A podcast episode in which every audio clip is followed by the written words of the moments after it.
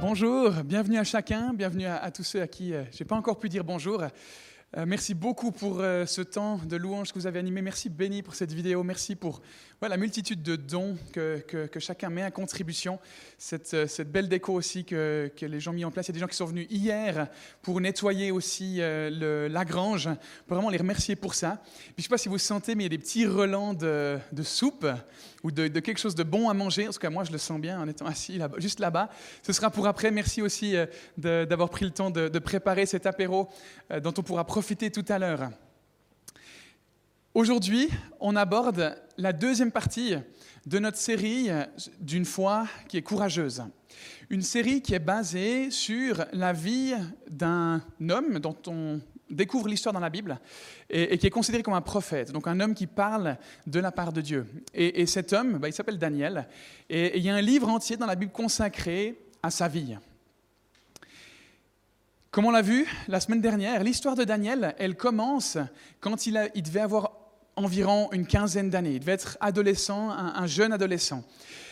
Et il est emmené de force comme prisonnier de guerre à Babylone. Pourquoi ? Parce que le peuple juif, le peuple d'Israël, dont Daniel est membre, s'est comporté de façon contraire à ce que Dieu leur avait enseigné d'être, de vivre, de faire. Le peuple s'était éloigné de ses commandements, de ses règles, de ses conseils, de ses recommandations et vivait de façon immorale, vivait de façon à cultiver différentes formes d'injustice. Et si vous n'avez pas pu suivre la prédication de la semaine dernière, vous pouvez le faire sur notre chaîne YouTube. On a une chaîne YouTube où vous pouvez aller réécouter, regarder la prédication. C'est même disponible sur Spotify aujourd'hui, maintenant, et sur Apple Podcast. Donc, même pas besoin de la vidéo, il y a juste le son si vous voulez faire ça sur un trajet pour aller à l'Uni, à l'école, au boulot, n'importe où. C'est possible et vous aurez tout le contexte qu'on a posé la semaine dernière, justement. Et il y avait des hommes à cette époque, qui parlait de la part de Dieu, comme Daniel, mais Daniel c'était un adolescent, donc ça ne le concernait à ce moment-là pas. Il y a des hommes qui parlaient de la part de Dieu, qui venaient dire « mais ça ne va pas comme vous vivez, ça ne va pas parce que ce n'est pas comme ça que Dieu nous a demandé de vivre ». Et si on ne change pas d'attitude, si on ne change pas de façon de vivre, si on continue à agir et à vivre de façon immorale comme ça, et à cultiver ces différentes formes d'injustice, eh bien en fait, il va se passer quelque chose de mal. Dieu, il va sévir, il va tenter de nous corriger pour notre bien, mais ça va être douloureux pour nous. Dieu a permis à l'Empire babylonien d'envahir Israël et d'amener en exil à Babylone quelques personnes, de nombreuses personnes, dont Daniel. Et Daniel a donc vécu dans cet environnement qui n'était pas le sien. Et il a vécu une vie qui est juste phénoménale. Et ces prochaines semaines, aujourd'hui aussi, on va parcourir différentes choses que Daniel a vécues. Aujourd'hui en particulier, on va aborder une forme de test par lequel Daniel est passé. Daniel, il a été mis à l'épreuve alors qu'il était à Babylone dans cet environnement qui n'était pas le sien. Et peut-être que vous êtes en train de vous dire, mais c'est quoi le lien avec la fête des récoltes ? C'est quoi le lien avec la reconnaissance ? Aujourd'hui, on célèbre Dieu pour les différentes récoltes qu'il nous donne. On le célèbre pour tout ce qu'il met à notre disposition. Que ça provienne de la terre, comme on l'a vu sur cette vidéo, comme ça a été exprimé dans ce beau chant traditionnel, ou que ce soit par nos salaires à la fin du mois, qui sont à quelque part notre récolte mensuelle aussi. Mais il peut aussi s'agir de notre caractère. Il peut aussi s'agir, comme David l'a introduit d'ailleurs, de nos expériences de vie, de nos relations, de nos familles, et bien d'autres choses encore. Toutes ces choses, c'est des récoltes. Pourquoi ? Parce que la façon dont on vit ces choses, c'est le fruit, c'est la conséquence de décisions qu'on a prises en amont. Suivant la façon dont on a traité telle personne, suivant la façon dont on a investi du temps dans tel contexte, ça va donner certains fruits. Et ce qu'on a aujourd'hui, c'est le fruit de nos récoltes. C'est le fruit de ce qu'on a semé. Connaissez cette expression peut-être ? On récolte ce qu'on sème. En général, ce n'est pas utilisé positivement, mais on peut le prendre comme ça aussi. Ce qu'on sème, c'est ce qui va être récolté. Ce dans quoi on investit, ce dans quoi à quoi on accorde du temps, va donner un certain type de récolte.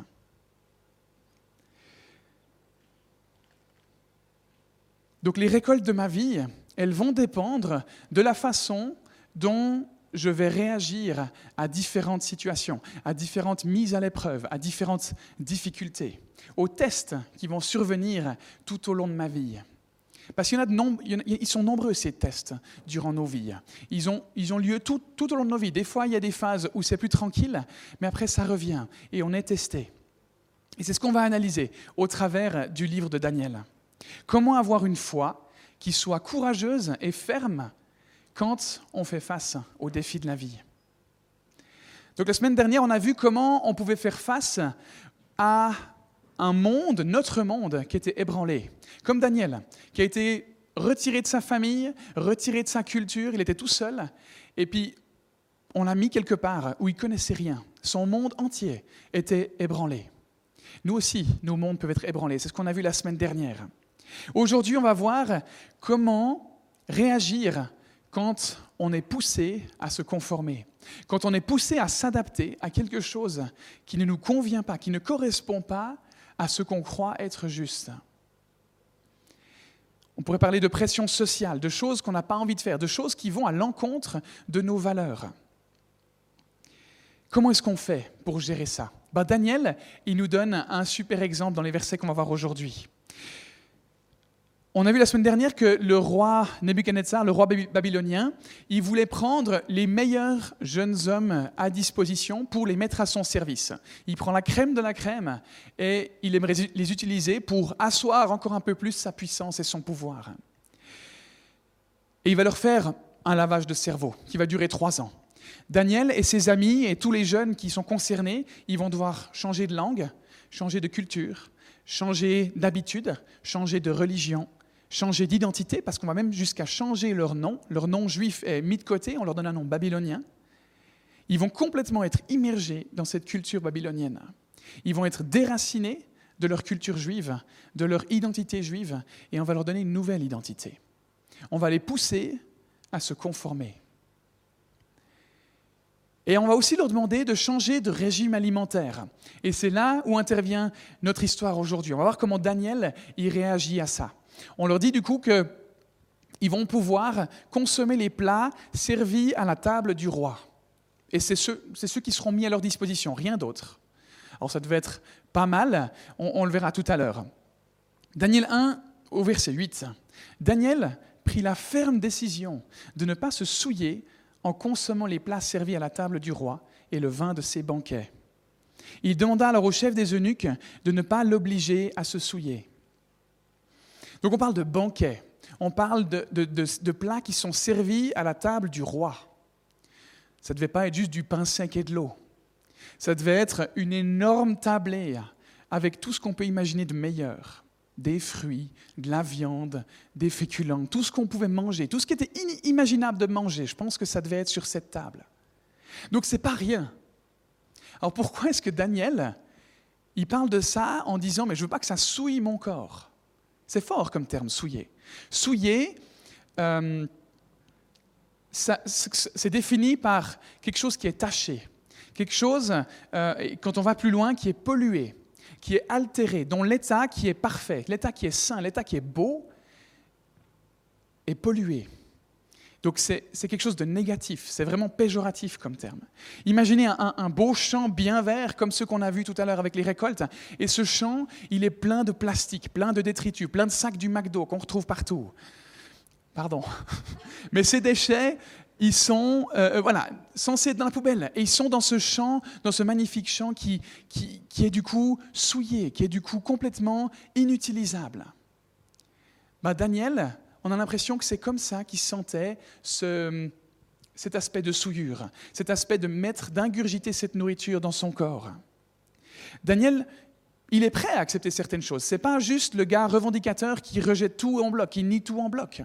Parce qu'il accepte une nouvelle langue. Il accepte le changement culturel. Il accepte de changer de vêtements. Il accepte de se mettre au service du roi. Mais sur ce point-là, il insiste.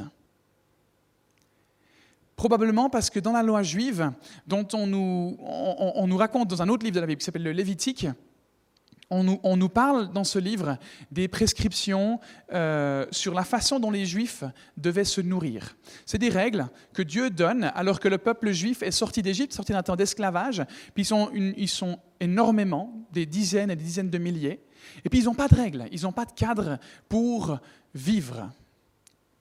Et donc Dieu va donner des commandements, Dieu va donner des règles, et parmi ces règles, il donne des règles sur l'alimentation.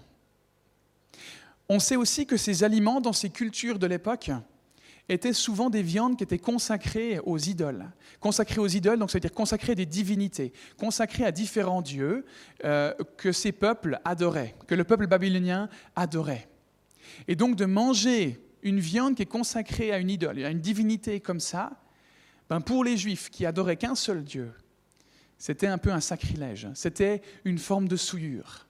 Donc Daniel refuse de changer son mode alimentaire. C'est le premier test de Daniel dont on entend parler. Et son attachement aux commandements et aux valeurs que Dieu lui demande de vivre et de suivre, il est mis à l'épreuve. Dans ce passage qu'on voit aujourd'hui, on peut identifier 4 traits de caractère dont Daniel fait preuve face à ce défi, face à ce test.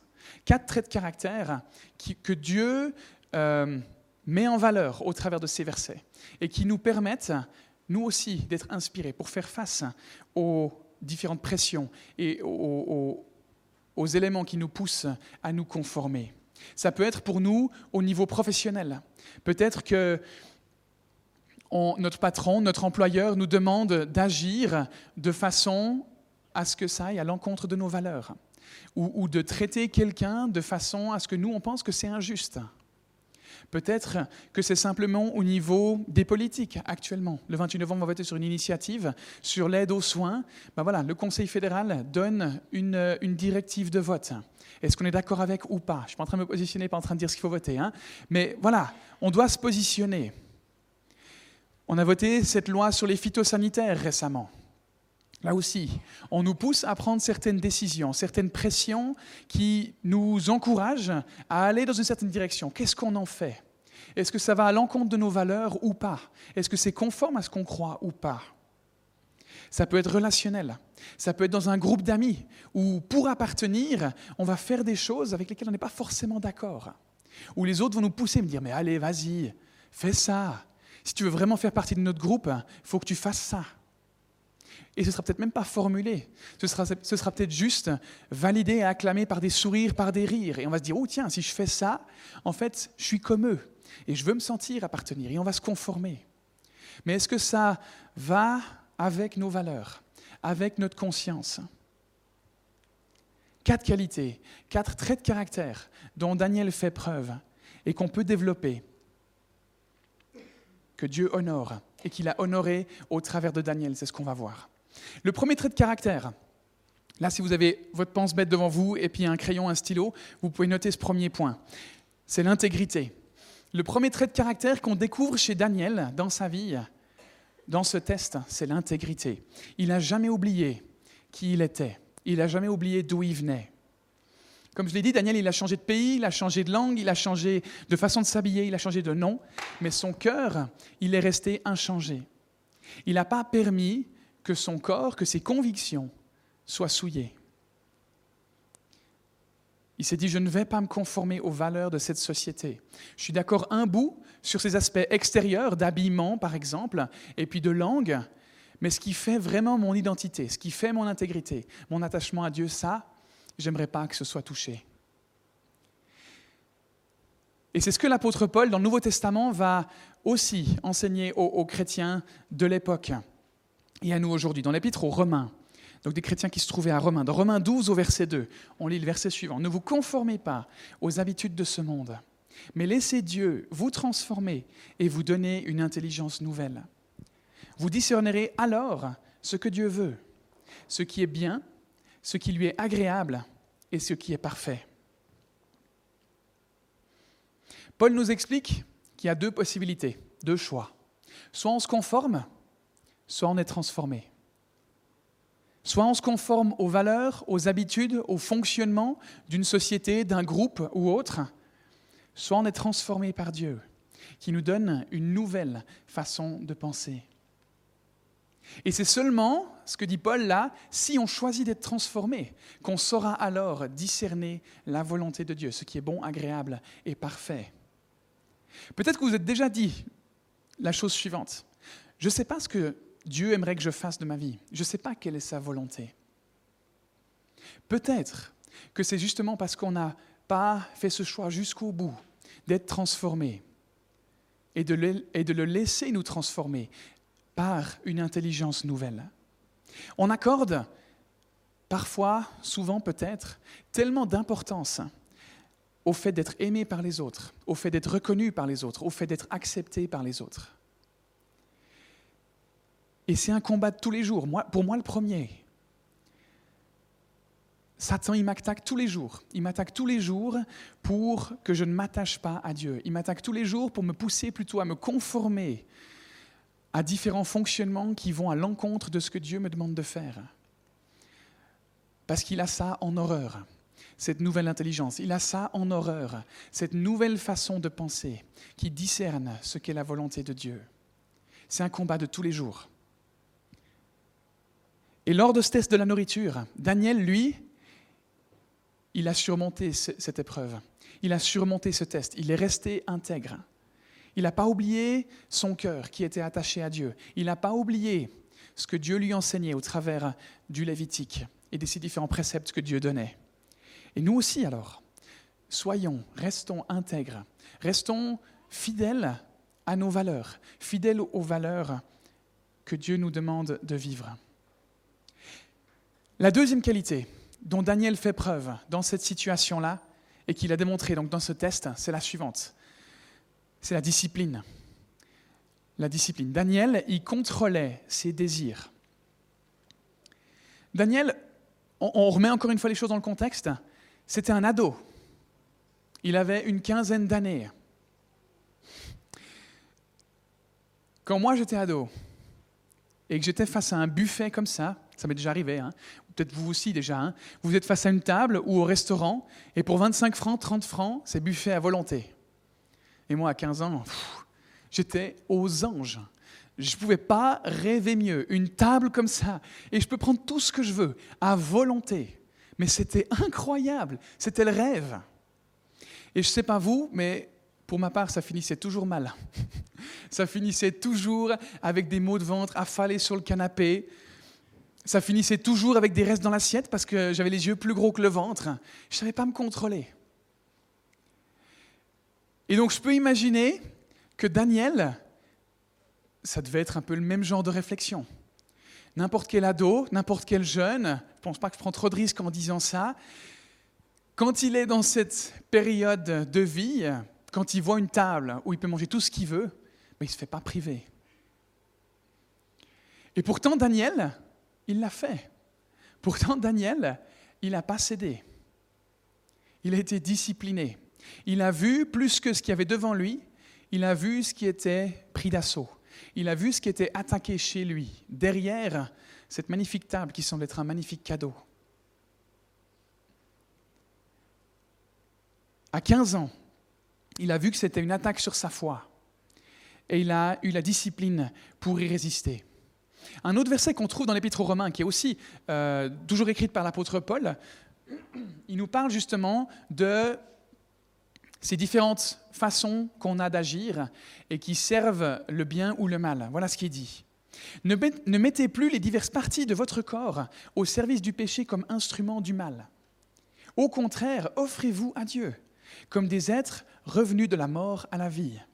Et mettez-vous tout entier à son service comme instrument de ce qui est juste. » C'est un encouragement à la discipline. C'est un encouragement à l'action, à ne plus agir de façon à se conformer, mais à être transformé. Si Daniel acceptait de changer son alimentation, il aurait, selon ces versets, mis son corps au service du mal, selon sa compréhension des choses. En reniant les valeurs qui étaient les siennes, en reniant les valeurs dont lui était convaincu.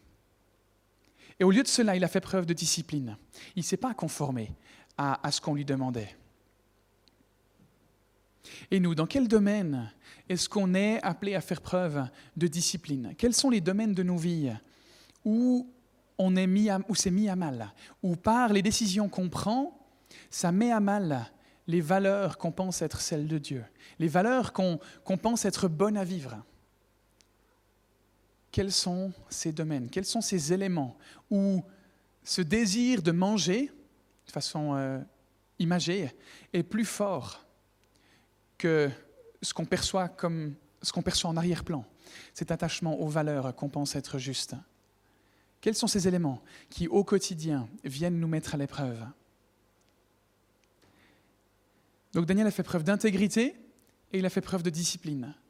La troisième chose dont Daniel fait preuve, c'est le courage. Daniel, il était prêt à être seul. Il était prêt à être le seul à se tenir debout. Il était prêt à être en opposition à tous. Parce que d'après ce qu'on lit, Daniel, c'était le seul de ces jeunes hommes à refuser de changer son alimentation. Et il était prêt à assumer sa position minoritaire. Même si tous les autres faisaient différemment, même si tous les autres laissaient croire qu'en fait c'était OK de manger les mets et ce qui était servi à la table du roi. Et Daniel, ça a dû venir le perturber. Mais est-ce que c'est moi le problème? Ils sont tous d'accord avec ça. Moi je ne le suis pas. Est-ce que c'est moi qui pense faux? Est-ce que je ne ferais pas mieux de penser comme les autres? N'importe quel enfant a déjà utilisé cet argument avec ses parents. « Oui, mais papa, maman, les autres, eux, ils ont le droit. Les autres, eux, ils le font. » Et on met la pression, hein? On met la pression sur les parents en disant « Mais la majorité peut, pourquoi moi pas ?» Et des fois, ça marchait, parce que pour une quelconque raison, et d'autres fois, on avait droit à cette réponse pleine de sagesse. Mais peu importe ce que les autres ont le droit de faire ou non. Nous, on n'est pas d'accord avec ça. Nous, ça ne nous convainc pas. Chez nous, dans notre famille, c'était Halloween, par exemple, hein? Aujourd'hui, c'est Halloween. Ben voilà, exactement. Tous les enfants du village, ils faisaient Halloween. Ils disaient, mais papa, maman, pourquoi on n'en a pas le droit? Tout le monde fait ça. C'est quoi le mal? Et ils avaient la sagesse et le courage de dire, non, nous, on ne fait pas ça. Ça ne correspond pas à nos valeurs. Ça ne correspond pas à ce qu'on pense être bon. La majorité n'a pas toujours raison. Et on pourrait citer des dizaines, des centaines d'événements historiques qui démontrent ça, que la majorité n'a pas toujours raison. Mais qu'est-ce que c'est difficile de tenir une position quand la majorité pense différemment? Dans une démocratie comme la Suisse, par exemple, hein, on vote. On vote sur différents sujets et c'est la majorité qui l'emporte. Mais ça ne définit pas pour autant la vérité. Ça ne veut pas pour autant dire que c'est ce qui est juste. Ça définit ce qui est majoritaire. Mais ça ne définit pas ce qui est juste. Celui qui définit la vérité, celui qui définit ce qui est juste, c'est Dieu. Et Dieu seul. Et donc Daniel, il se dit, peu importe si le monde pense que c'est bien. Moi, j'ai l'impression que Dieu me dit que ce n'est pas bien. J'ai l'impression que ce que Dieu me dit être juste, c'est ceci. Dans le livre d'Exode, un autre livre de la Bible, où Dieu donne certaines règles, certains fondements pour que le peuple puisse vivre en harmonie. Il y parle notamment de cette notion de majorité et comme quoi elle peut poser problème dans certaines situations. Voilà ce verset, dans Exode 23 au verset 2. « Ne vous laissez pas entraîner par une majorité à faire ce qui est mal. Dans un procès, ne témoignez pas sous l'influence de la majorité si elle cherche à fausser le cours de la justice. » Combien de fois est-ce qu'on a été dans une situation où on était dans un groupe et il y a différentes choses qui ont été dites?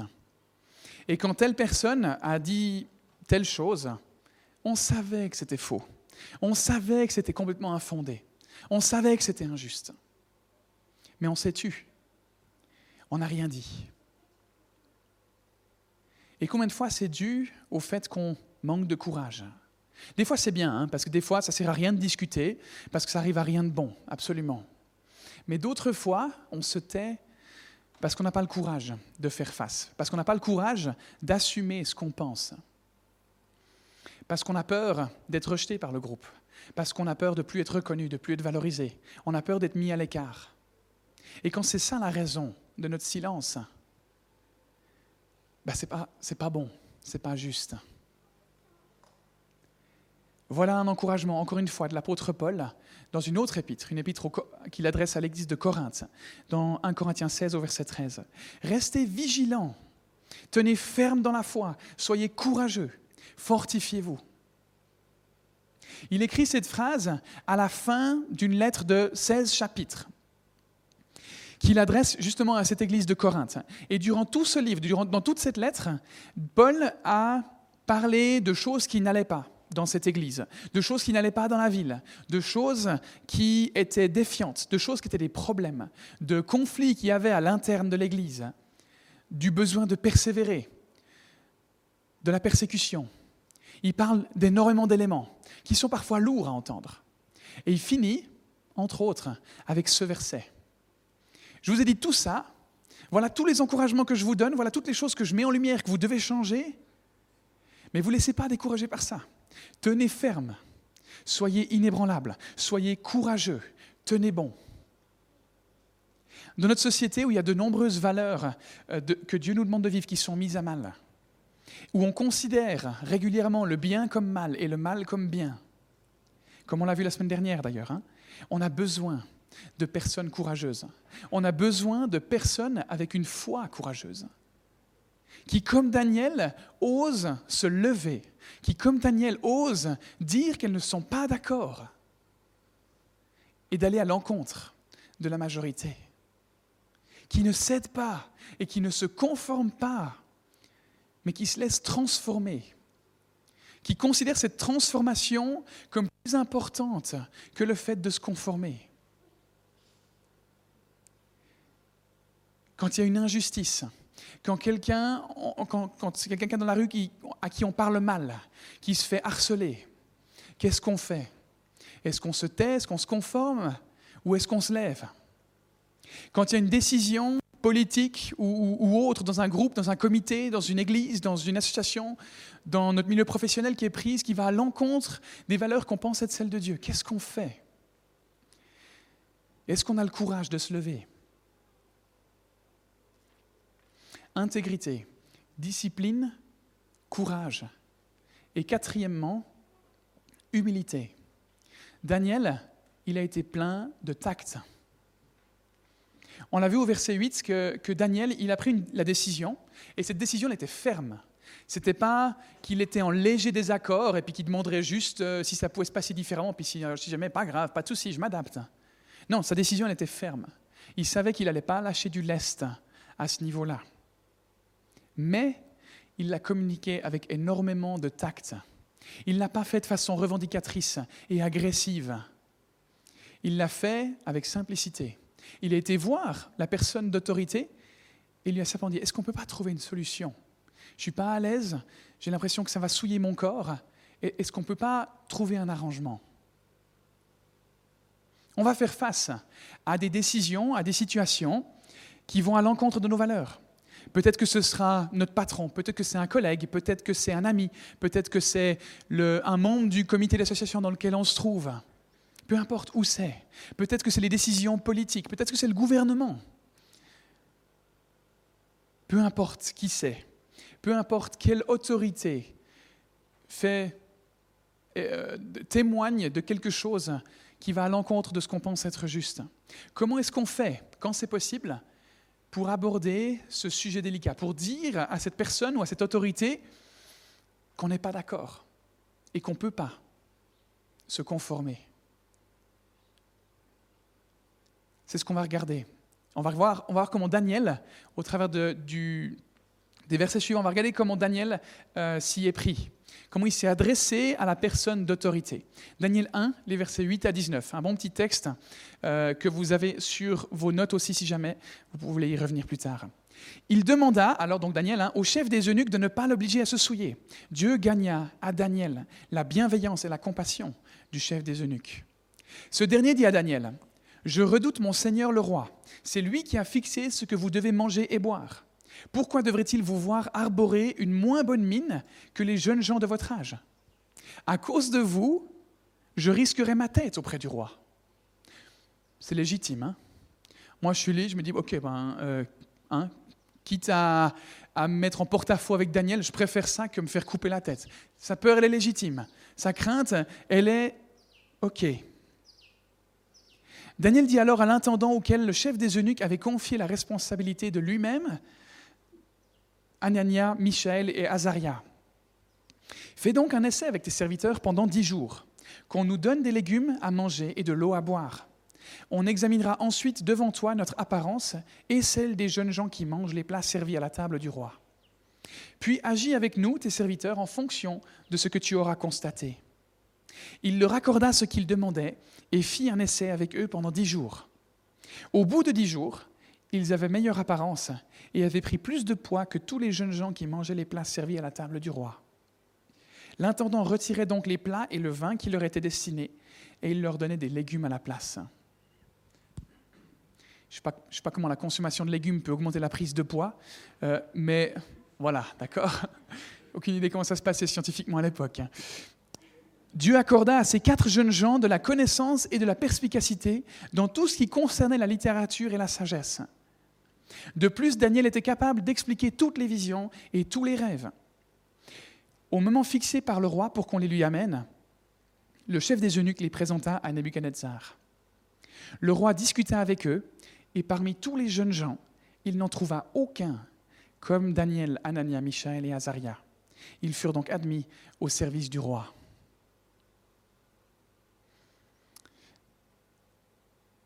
Daniel et ses amis ont fait le choix de ne pas se conformer. Et ce choix de ne pas se conformer a mené à ce résultat-là.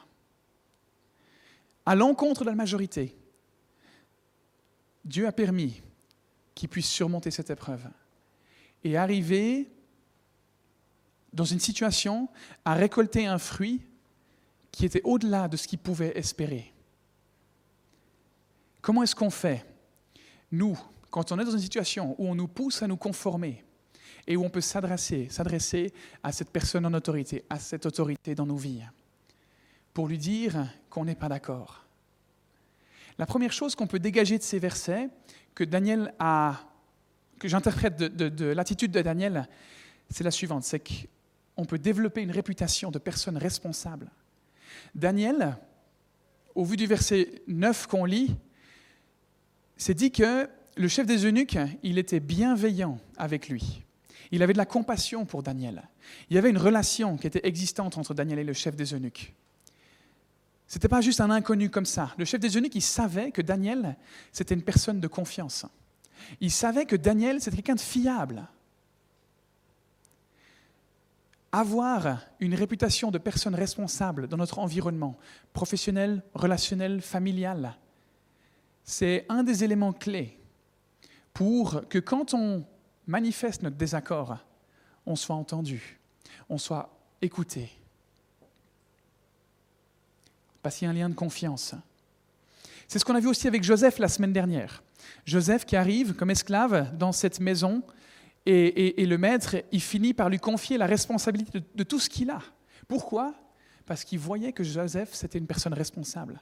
Parce qu'il a vu que Joseph, c'était quelqu'un de confiance. Il pouvait confier des responsabilités parce qu'il allait, assumer. Il allait faire les choses justes. Il allait faire les choses bien. En tant que chrétiens, nous aussi, comme Joseph, comme Daniel, on devrait être les personnes les plus fidèles, les plus responsables qui existent dans tout ce qu'on entreprend. La Bible, elle nous enseigne la bienveillance. Elle nous enseigne la fidélité, elle nous enseigne la justice, elle nous enseigne la loyauté, elle nous enseigne la protection des plus faibles. Elle nous enseigne le fait de donner le meilleur de nous-mêmes. Si on croit que ces valeurs, elles sont bonnes et justes à vivre, ça devrait se voir dans tout ce qu'on entreprend, dans notre profession, dans nos amitiés, dans notre famille. Comme Joseph, comme Daniel, on devrait être exemplaires. Je vais nous mettre la pression. C'est OK d'échouer. Mais si on aspire à ces valeurs, si on est convaincu que ces valeurs, c'est les meilleures à vivre, c'est ça l'image qu'on devrait avoir auprès des gens. Quand les gens parlent de nous, ils devraient dire, cette personne-là, elle est super responsable. Je lui confierais ma vie s'il fallait. Parce que nos valeurs reflèteraient celles qu'on découvre dans la Bible, celles que Dieu nous demande de vivre. Et quand on dira qu'on n'est pas d'accord, quand on dira qu'on n'est pas à l'aise avec cette situation-là, on ne sera peut-être pas approuvé, mais on sera entendu, on sera respecté, on sera écouté. Si au contraire, on a cette réputation de personne justement déjà pas responsable, qui fuit, qui est lâche, qui ne donne pas le meilleur de soi-même, bien sûr que la personne en face devrait nous respecter, devrait écouter, mais on ne lui aura pas donné les éléments pour baser sa compréhension de nous sur cet aspect-là.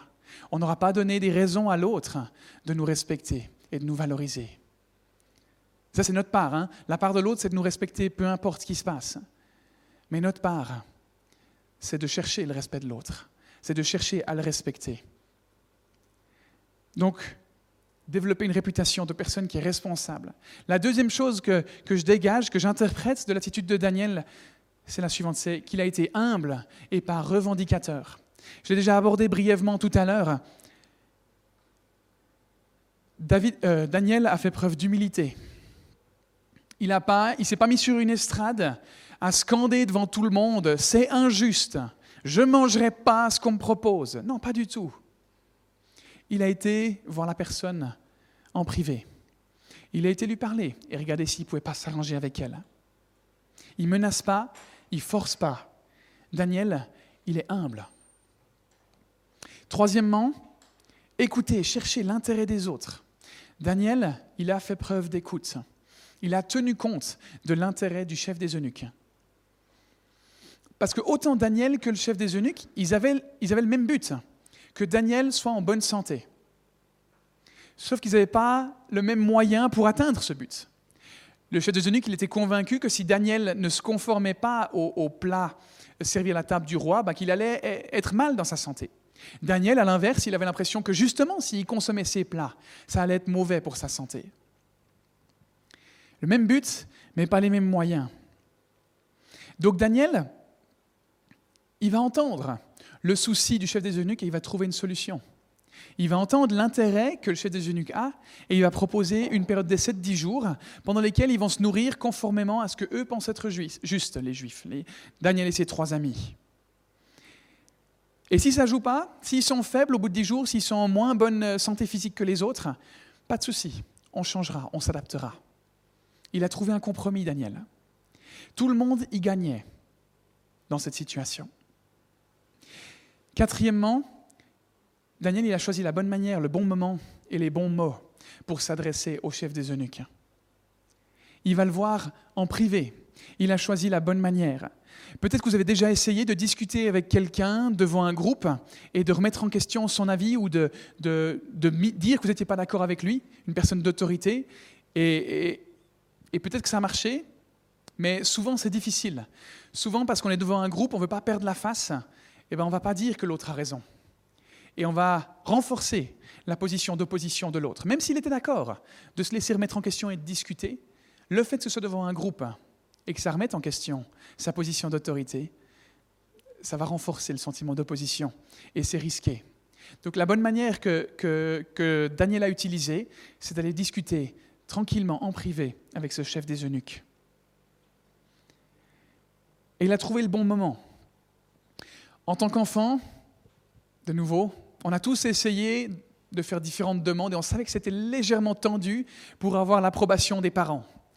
Donc, il fallait trouver le bon moment. Il ne fallait pas qu'il soit énervé. Il ne fallait pas que le frère ou la sœur il ait déjà fait une demande qui était un peu à la limite. À la limite, on offrait un petit cadeau juste avant pour juste apaiser. On essayait de trouver le bon moment pour que notre demande, elle passe. Et si ce n'était pas le bon moment, pas de souci, on attendra demain. Et avec nos conjoints, avec nos amis, avec notre employeur, avec nos collègues, c'est la même chose. Quand on est dans de bonnes prédispositions, on est tellement plus enclin à entendre et à écouter l'autre. La bonne manière, le bon moment et les bons mots. Daniel, il est venu vers ce chef, il n'a pas été revendicateur, il n'a pas dit « si tu ne me donnes pas ce que je veux », je mets un souk dans cette histoire, tu ne vas plus rien comprendre. Il ne l'a pas menacé, il a juste été demandé. et dire « Est-ce qu'on ne pourrait pas trouver un moyen ? Ça va à l'encontre de mes valeurs. Est-ce qu'on ne pourrait pas juste s'arranger ?» Il a trouvé les bons mots pour que le chef de Zunique, il l'écoute. Et dernièrement, Daniel, il a... Non, pardon, pas Daniel, nous. Ça, c'est un point hors de l'histoire. C'est faire confiance à Dieu si notre demande elle est refusée. Ça, c'est la partie la plus difficile. C'est peut-être ce qui va nous pousser à accepter de nous conformer plutôt que de résister. C'est qu'on ne sait pas ce qu'il va y avoir comme résultat. Ça peut arriver. Le constat après 10 jours de test là, pour Daniel et ses amis, ça aurait pu être qu'ils étaient plus faibles que les autres et ils auraient dû se conformer à la majorité. Il y avait ce risque. Mais Dieu a fait en sorte que ce n'était pas le cas. Dieu a béni la foi de Daniel et de ses amis, de se conformer aux valeurs que Dieu leur demandait de vivre. Il a fait confiance à Dieu et Dieu a conduit les choses. Mais ça ne se passe pas toujours comme ça. Ce dont on peut être sûr, cependant, c'est que c'est cette promesse de Romains 8, au verset 28. Encore un verset de l'apôtre Paul, qui n'est pas sur vos notes, mais vous pouvez le noter à côté si vous voulez.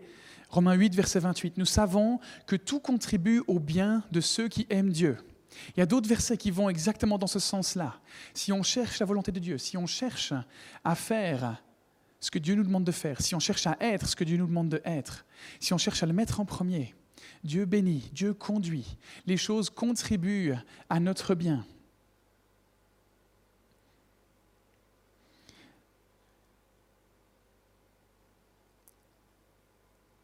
Peut-être que là vous dites, mais c'est impossible. Daniel, c'est facile, hein, parce qu'on connaît la fin de l'histoire. C'est facile de dire ce que je dis, que si on reste attaché aux valeurs que Dieu nous demande de vivre, Dieu va bénir. C'est facile de dire ça parce qu'on connaît déjà le résultat. Dans nos situations, peut-être les situations que vous ressentez là même maintenant, ben peut-être qu'en fait vous vous dites, non mais c'est impossible, parce qu'on ne connaît pas le résultat. On ne sait pas ce qui va se passer. Dans mon cas, mais non, il y a 99% de chances que ça soit refusé si je résiste. Il y a 99% de chances que ce ne soit pas accepté, ma demande, que ce ne soit pas reconnu, peut-être même qu'on va se moquer de moi. Jamais ça jouera.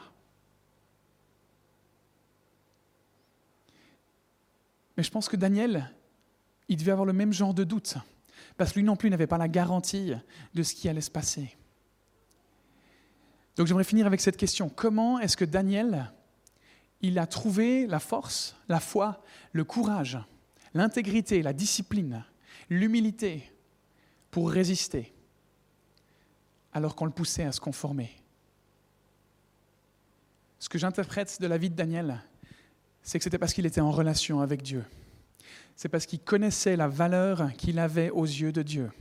On l'a vu dans plusieurs versets tout à l'heure, que le fait d'être en relation avec Dieu, le fait de se laisser transformer, ça nous permet de vivre en paix, de vivre dans ce qui est agréable à Dieu, de vivre dans la volonté de Dieu. Mais ça nécessite de la foi, ça nécessite de la confiance, ça nécessite de croire, comme ce point nous le montre, que même si ça va refuser notre démarche, ce qu'on entreprend, eh ben Dieu est toujours au contrôle.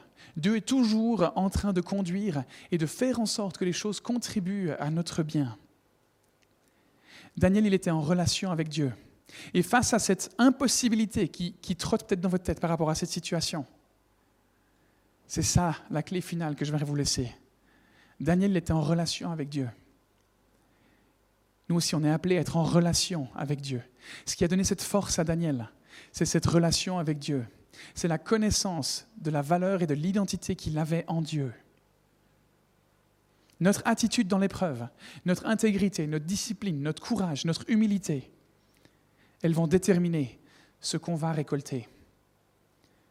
Elles vont déterminer les fruits.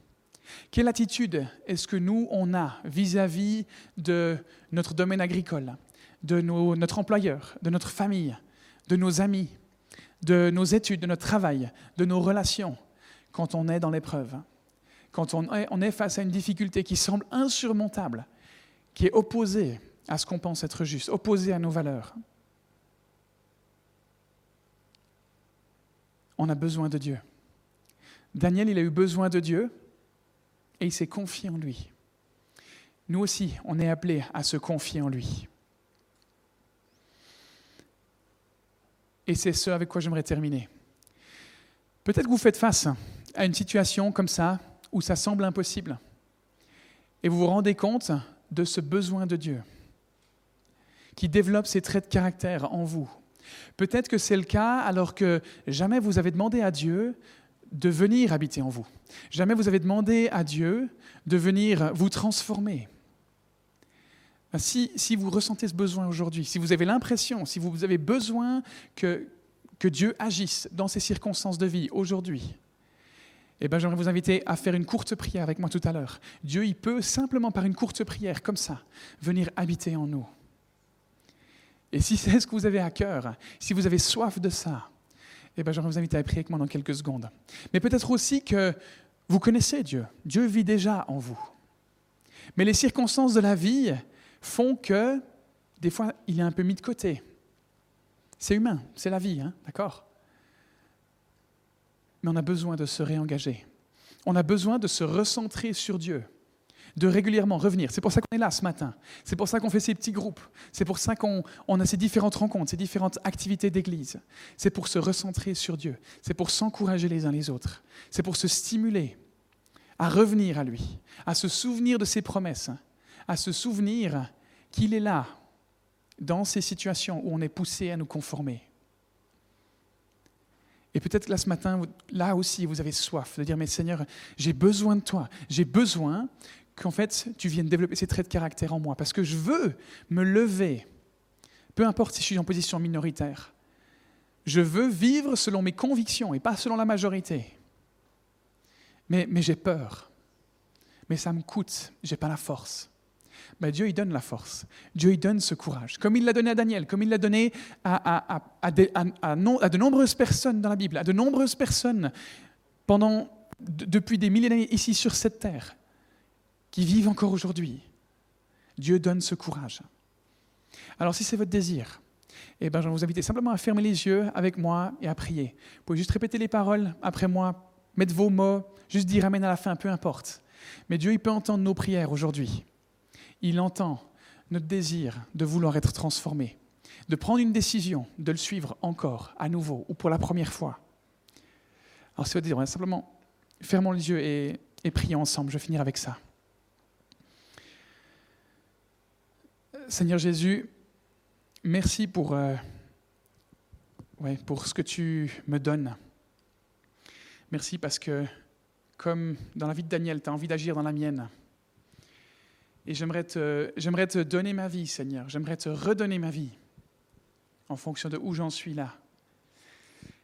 Et je reconnais que j'ai besoin que tu développes ces traits de caractère en moi. J'ai besoin que tu développes en moi l'humilité, la discipline, le courage et l'intégrité. Équipe-moi avec ces choses. Donne-moi la force de ne pas me conformer, mais de rester fidèle à mes valeurs, fidèle à mon attachement à toi. J'ai besoin de toi, Seigneur. J'ai besoin que ce soit toi qui agisse en moi et au travers de moi pour faire face à ce qui ne correspond pas à mes valeurs, pour que mes décisions, elles mènent à des bons fruits, à des bonnes récoltes, qu'elles aboutissent à quelque chose dont je suis fier, qui correspond à mes convictions. Seigneur, merci. Parce que tu agis en moi. Merci parce que simplement par ces paroles, tu viens agir en moi, tu viens vivre en moi. Merci pour ton soutien, merci pour ton accompagnement au quotidien. Amen.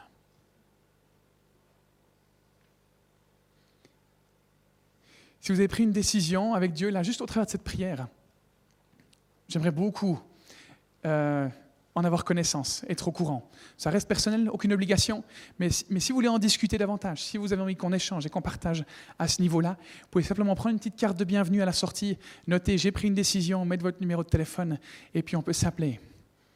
Notre désir en tant qu'Église, c'est vraiment de permettre à chacun de voir sa vie transformée. Et ce moment de prédication, là, c'est bien, mais c'est que moi qui parle, et ça va vite, il y a beaucoup. Ce temps de réflexion, de méditation dont on a besoin, ça ne se passe pas seulement maintenant. Pour la majorité d'entre nous, ça ne se passe pas que maintenant. Il y a des gens, voilà, ça va très bien. Et pour d'autres, on a besoin de temps. Et pour ça, on a justement des petits groupes. à l'occasion de cette série. Des petits groupes où vous pouvez, du coup, vous retrouver en semaine avec quelques personnes et puis échanger, partager sur ce que vous avez vécu. Eu le temps de partager ce que vous avez eu le temps de méditer, de ruminer et de prier les uns avec les autres, de vous encourager mutuellement, de vous accompagner sur ce chemin. Pour nous, c'est essentiel. Pour nous, c'est vital pour stimuler, préserver et encourager à cette vie avec Dieu, à cette relation avec Dieu. Donc, si vous n'êtes pas dans un petit groupe, venez me voir, mettez-le sur une des petites cartes de bienvenue, faites-le nous savoir d'une manière ou d'une autre pour qu'on puisse vous trouver un petit groupe. Même si on a déjà commencé, ce n'est pas grave, ce n'est pas trop tard. L'essentiel, c'est de pouvoir y participer. Voilà, je vous souhaite un bon dimanche et puis je me réjouis.